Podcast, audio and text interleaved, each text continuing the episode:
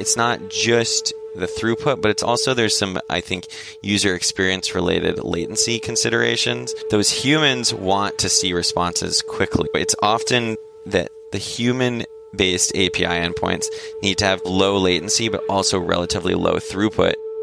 Then, when you look at the API endpoints that the devices, the agents on the devices are using to check into, the latency actually tends to matter a lot less, but the throughput matters a lot more. And so we have to think about these things a bit differently. I'm Zach Wasserman, and I'm the CTO at Fleet Device Management. This is Code Story, a podcast bringing you interviews with tech visionaries Like six months moonlighting. There's nothing on the back end. who share what it takes to change an industry, I don't exactly know what to took do next. many goes to get right. Who built the teams that have their The back, company is its people. The teams help each other achieve. Most proud of our team. keeping scalability top of mind. all that infrastructure was Yes, paid we've been fighting it as we grow. Total waste of time. The stories you don't read in the headlines. It's not an easy thing to achieve, mind Took it off the shelf and dusted it off and tried it again. To ride the ups and downs of the startup life. You need to really It's want it. not just about technology. All this and more on Code Story. I'm your host, Noah Labhart. And today, how Zach Wasserman is making device management lighter than air by creating a GitOps driven MDM. This episode is supported by Turso. Turso is the open source edge database from the creators of libSQL. Do you put your edge computing close to your users? You should put your data there too. Turso makes this easy utilizing the developer experience of SQLite. Access a free starter plan at turso.tech slash codestory. Turso, welcome to the data edge. This episode is brought to you by our friends at MemberStack. MemberStack is the fastest way for you to launch a beautiful Webflow MVP with robust authentication and smooth payments integration. Join companies like Slack and American Airlines in serving millions of members every single day. Get started for free by visiting memberstack.com slash codestory. Zach Wasserman lives near Vancouver, but grew up a child of the 90s in Berkeley, California. The dot com boom was happening around him, so he found himself fascinated with this era in tech, with little understanding of the details. He was a skater kid riding around the Bay Area, typically on a shortboard over a longboard. Nowadays, he's more into the outdoors as a mountain biker, rock climber, and backcountry skier. He enjoys the vast selection of Chinese food at his home near Vancouver. In 2014, Zach was working at Facebook. During that time, a team member wanted to build a platform where they could know what was going on with all of their assorted machines. They needed a way to ask questions without writing code and more quickly get answers about their community of devices.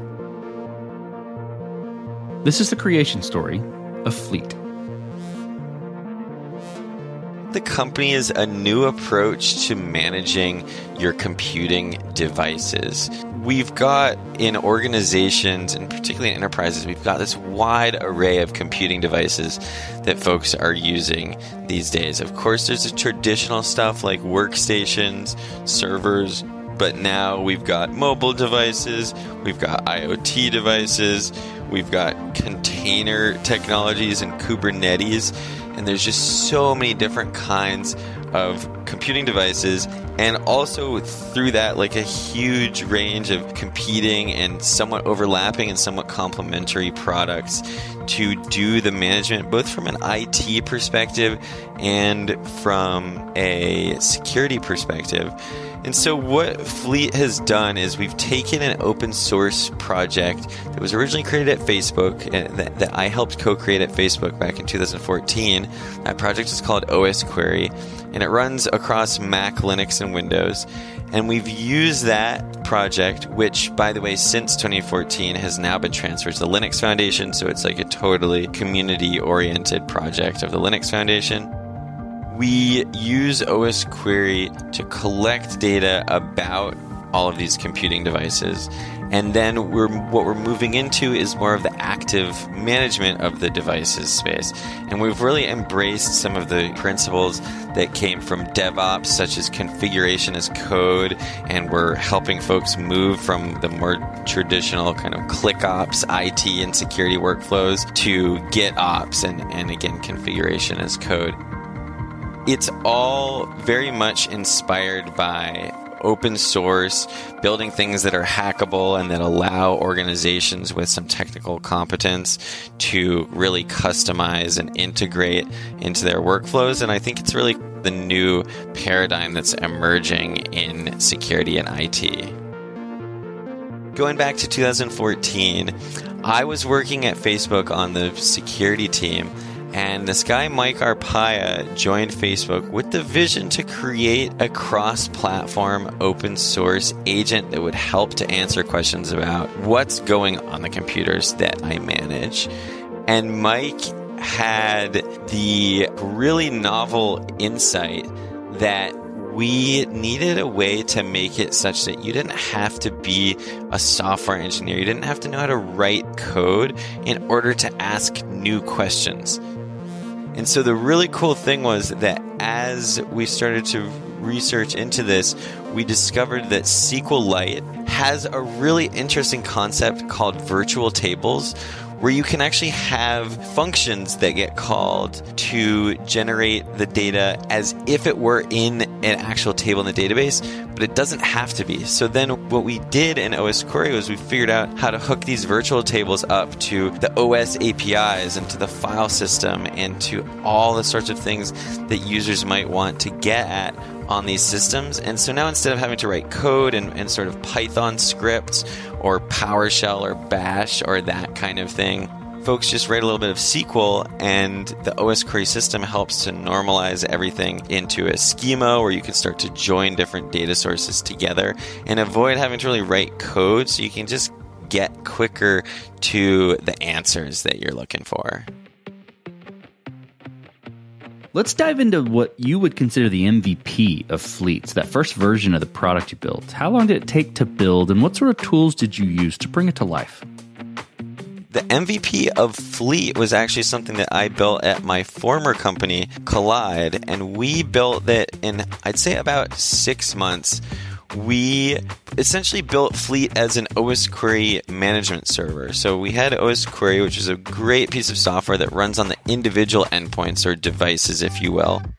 We saw that people had needs to be able to manage the configurations, be able to deal with the logs coming out of those, and people wanted to be able to live query all of those devices and, not just do these kind of actions on a single device we were pretty excited about Go, and we knew we needed to build a system that scaled effectively. So we used Go, and we built a backend in Go and a, a front end in React and, and JavaScript at that time. Later migrated onto TypeScript, but at that time JavaScript. And we built the, the kind of that MVP over about six months with not necessarily the intention of open sourcing it at that time. We then later pivoted the, the company and, in essence, started building a new, related, but completely new product. And it was at that time that we open sourced the original Kolide Fleet codebase. And that became the kind of MVP that Fleet, the project, and then later the company that we founded in, in 2020 was based off of that abandonware open source but that people were starting to use, and, and that was what really caught my attention and, and got me motivated to continue investing in it later when I left Kolide. I hear you talking about sort of key moments and, shifts into going open source and a few other things. I'm curious if you can walk me through some of the big decisions and trade offs you had to make, you know, specifically around, you know, your approach, uh, when you made those decisions, any sort of technical debt you were taking on or anything like that. And how did you cope with those decisions?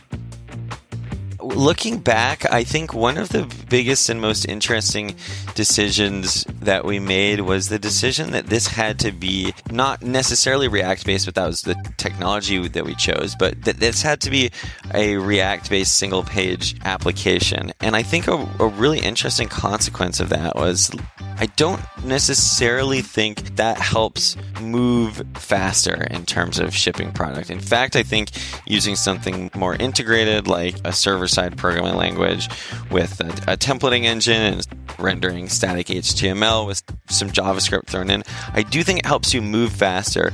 But the interesting thing in retrospect that I think was really important about that decision is that the downstream consequence of that is that Fleet uses the exact same APIs that are available to all of our end users and our customers. So there's no notion of things that can be done through clicking around in our UI that can't be done through in API integrations that anyone builds. And I think that is super powerful. And it also means that our product itself can become a reference implementation of the APIs as well what we find is as our users get more deeply into things and they want to build integrations, we say, look, here, just use the same API documentation that we use to do our development.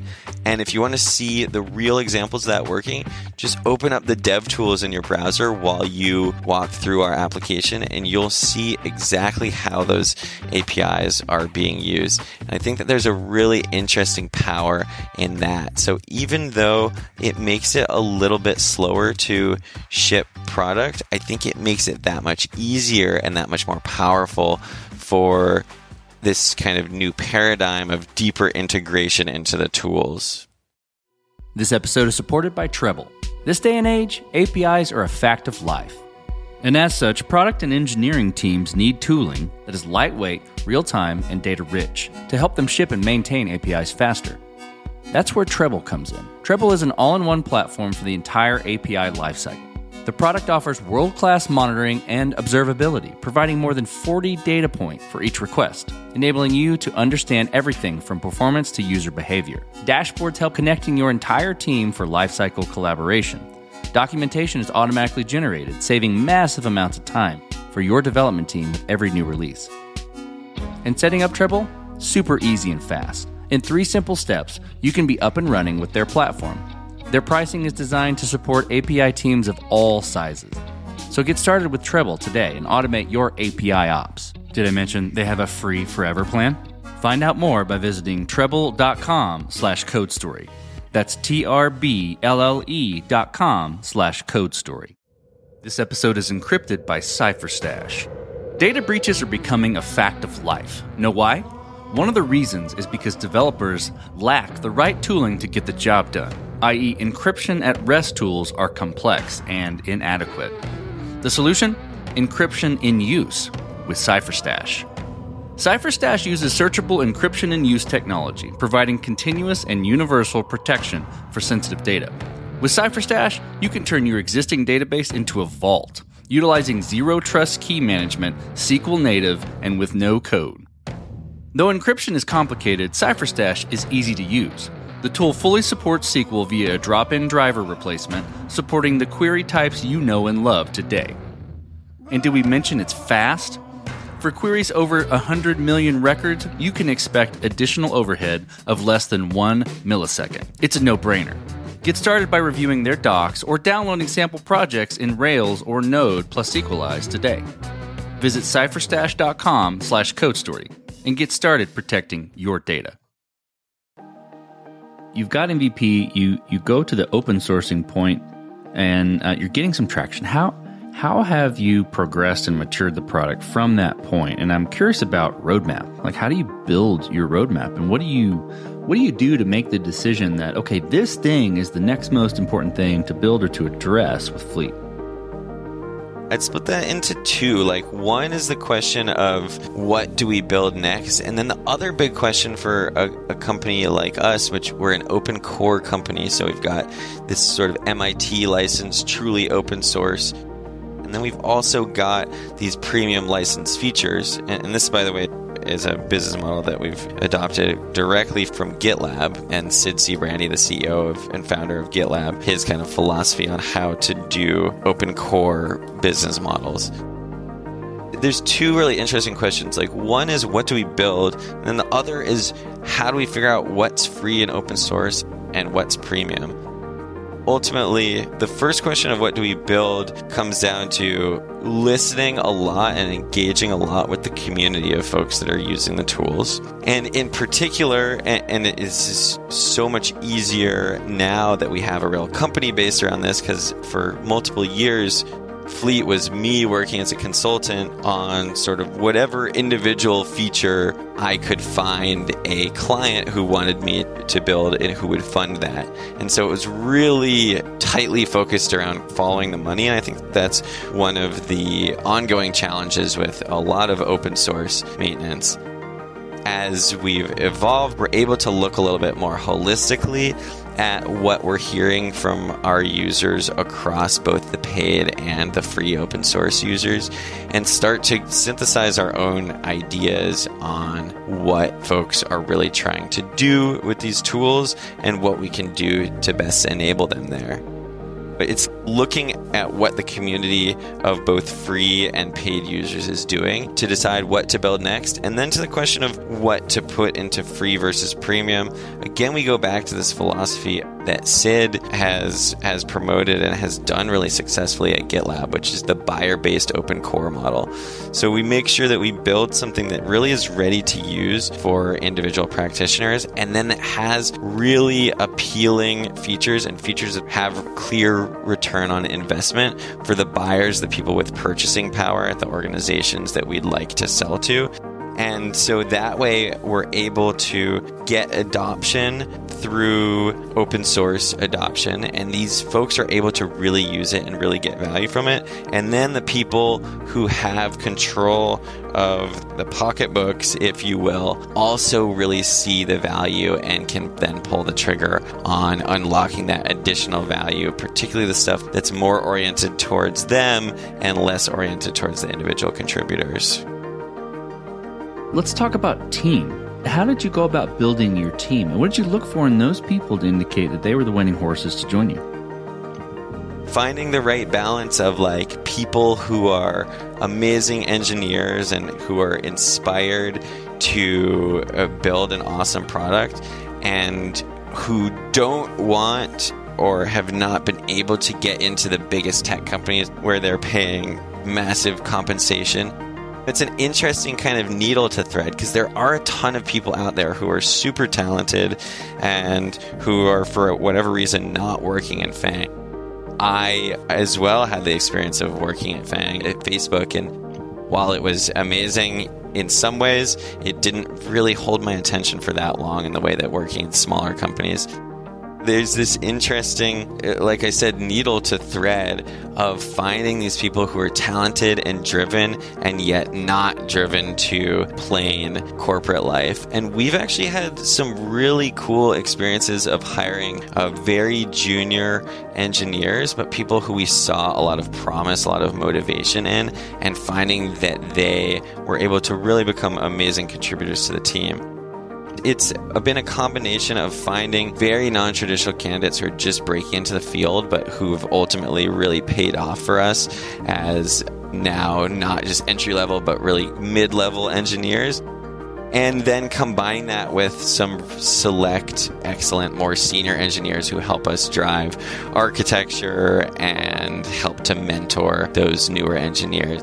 I look at this thing as like an engine as we get it going more, we can keep continuing to push more of this kind of flywheel around, and we'll be able to start bringing on more awesome, motivated junior engineers and training them up. And with that momentum, we'll also be able to continue to find more senior engineers who are not drawn to the kind of more stagnant, if you will, corporate life. This episode was automatically optimized by Cast. If you run cloud native software on AWS, Google Cloud, or Azure, you know how out of hand the bill can get. This uncertainty hurts your business, but you can solve it with Cast AI. Cast AI automates cloud cost, performance, and security management for hundreds of companies of all sizes. The platform's customers begin saving immediately and cut an average of over 60%. So before you go and sign a multi year contract with a cloud provider or lay people off, check out what Cast AI can do for you. To get you saving even faster, Cast AI is offering a free cloud cost audit with a personal consultation. Visit cast.ai slash code story to get started. This episode is supported by Turso. Turso is the open source edge database from the creators of libSQL, the popular fork of SQLite. If you put your edge computing close to your users, like with Netlify or Vercel edge functions or Cloudflare workers, you should put your data there too in order to maximize performance gains at the edge. Turso makes it easy. With a developer experience of SQLite and a distributed database you can replicate much closer to your users than traditional database offerings in the cloud. Turso's lightweight, easy to use, and free to get started. The team at Turso is offering a generous starter plan specifically for Code Story listeners. Head over to turso.tech slash code story and get started today. That's T U R S O dot tech slash code story. Turso, welcome to the data edge. So let's flip to scalability. This will be interesting to hear how you approach this or where problems arise here. But was Fleet built to scale efficiently from day one, or you know, are you fighting this as you grow in any sort of capacity? And tell me about those areas. In most organizations, when you're thinking about scaling an application, let's say Facebook, because I, I was there, Facebook scales based on the number of users, and each user has a bunch of content, and as the users clicking around, there's going to have to be database calls and updates and that kind of stuff. The thing that I've always found a little bit unique about the fleet application scaling is that the number of human administrative users, the ones who are making the API calls through clicking around in the UI or through running their scripts or that kind of thing, even in a very large organization, that number of users is probably only in the dozens or something like that. However, our other big API client is the actual agents that are running on the individual devices and that are checking in and updating large amounts sometimes of data that we need to store in our databases. And so we have typically in fleet deployments multiple orders of magnitude difference in scale of the throughput on each of these kinds of API endpoints. So, probably if you have 10 human users on a fleet deployment, you probably have 10,000 or up to maybe 100,000 computers or devices that are checking in regularly. So, we have to think really differently about scaling these different kinds of endpoints. It's not just the throughput, but it's also there's some, I think, user experience related latency considerations. Those humans want to see responses quickly. It's often that the human based API endpoints need to have low latency but also relatively low throughput. Then, when you look at the API endpoints that the devices, the agents on the devices are using to check into, the latency actually tends to matter a lot less, but the throughput matters a lot more. And so we have to think about these things a bit differently. So then you, you asked, was it built to scale from day one? And thinking about MVPs and this kind of thing. I would what I would say is it was built with the understanding it would need to scale from day 1, but it did not. Fleet would work up to until you're managing about three, four, five thousand devices with it. And then it would start to fall over as the devices themselves essentially overwhelmed the database and things weren't optimized for that. But it was always intended that we would be able to optimize the portions that needed to be optimized through a couple of sort of major revisions and then just incremental efforts since then. Now the product uh, or the platform will scale up to some hundreds of thousands of devices connected. So it's been multiple orders of magnitude of increased ability. So as you step out on the balcony, and you look across all that you've built, what are you most proud of? The thing that I'm most proud of, again, five years ago, and even just over three years ago, I was the sole maintainer of this project.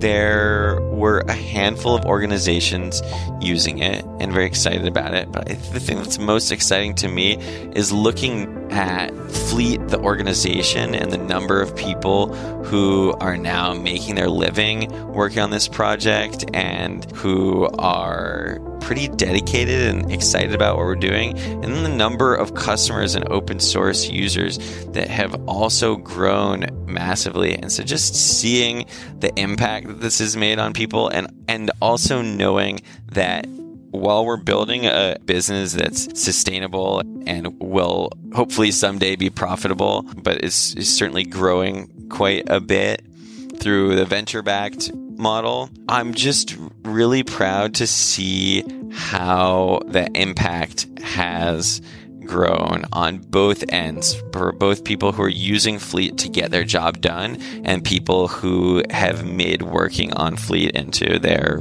career. Let's flip the script a little bit. Tell me about a mistake you made and how you and your team responded to it.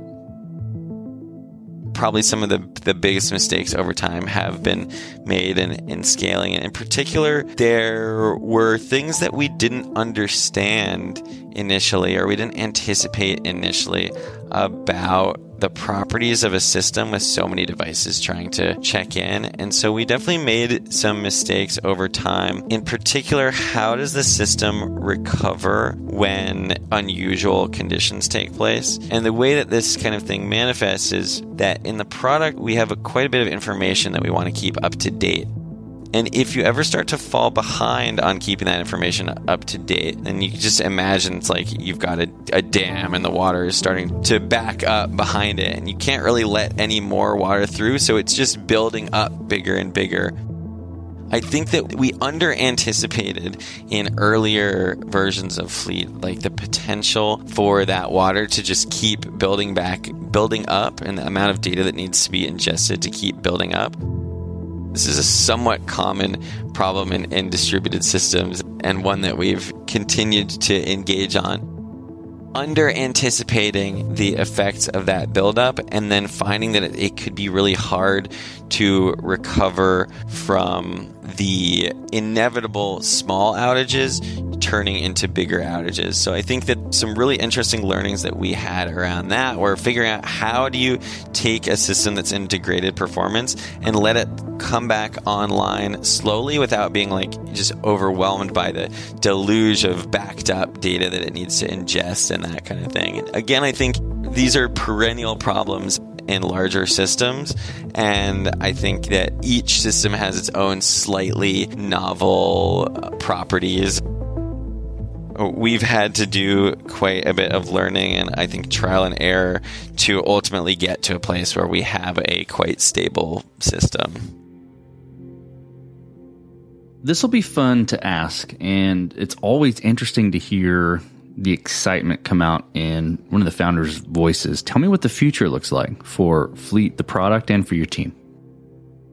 Historically, Fleet has been a telemetry product. So let's view the state and let's record the state and provide insights based on the state of our systems and the events that are happening in our systems. And the big thing that Fleet has been moving into this year is actually the active management of the system. So we released in April Mac OS MDM, so it's functionality to fully manage Mac OS devices from the first time they're open to ultimately deprovisioning them through remote lock and wipe if, if that's necessary.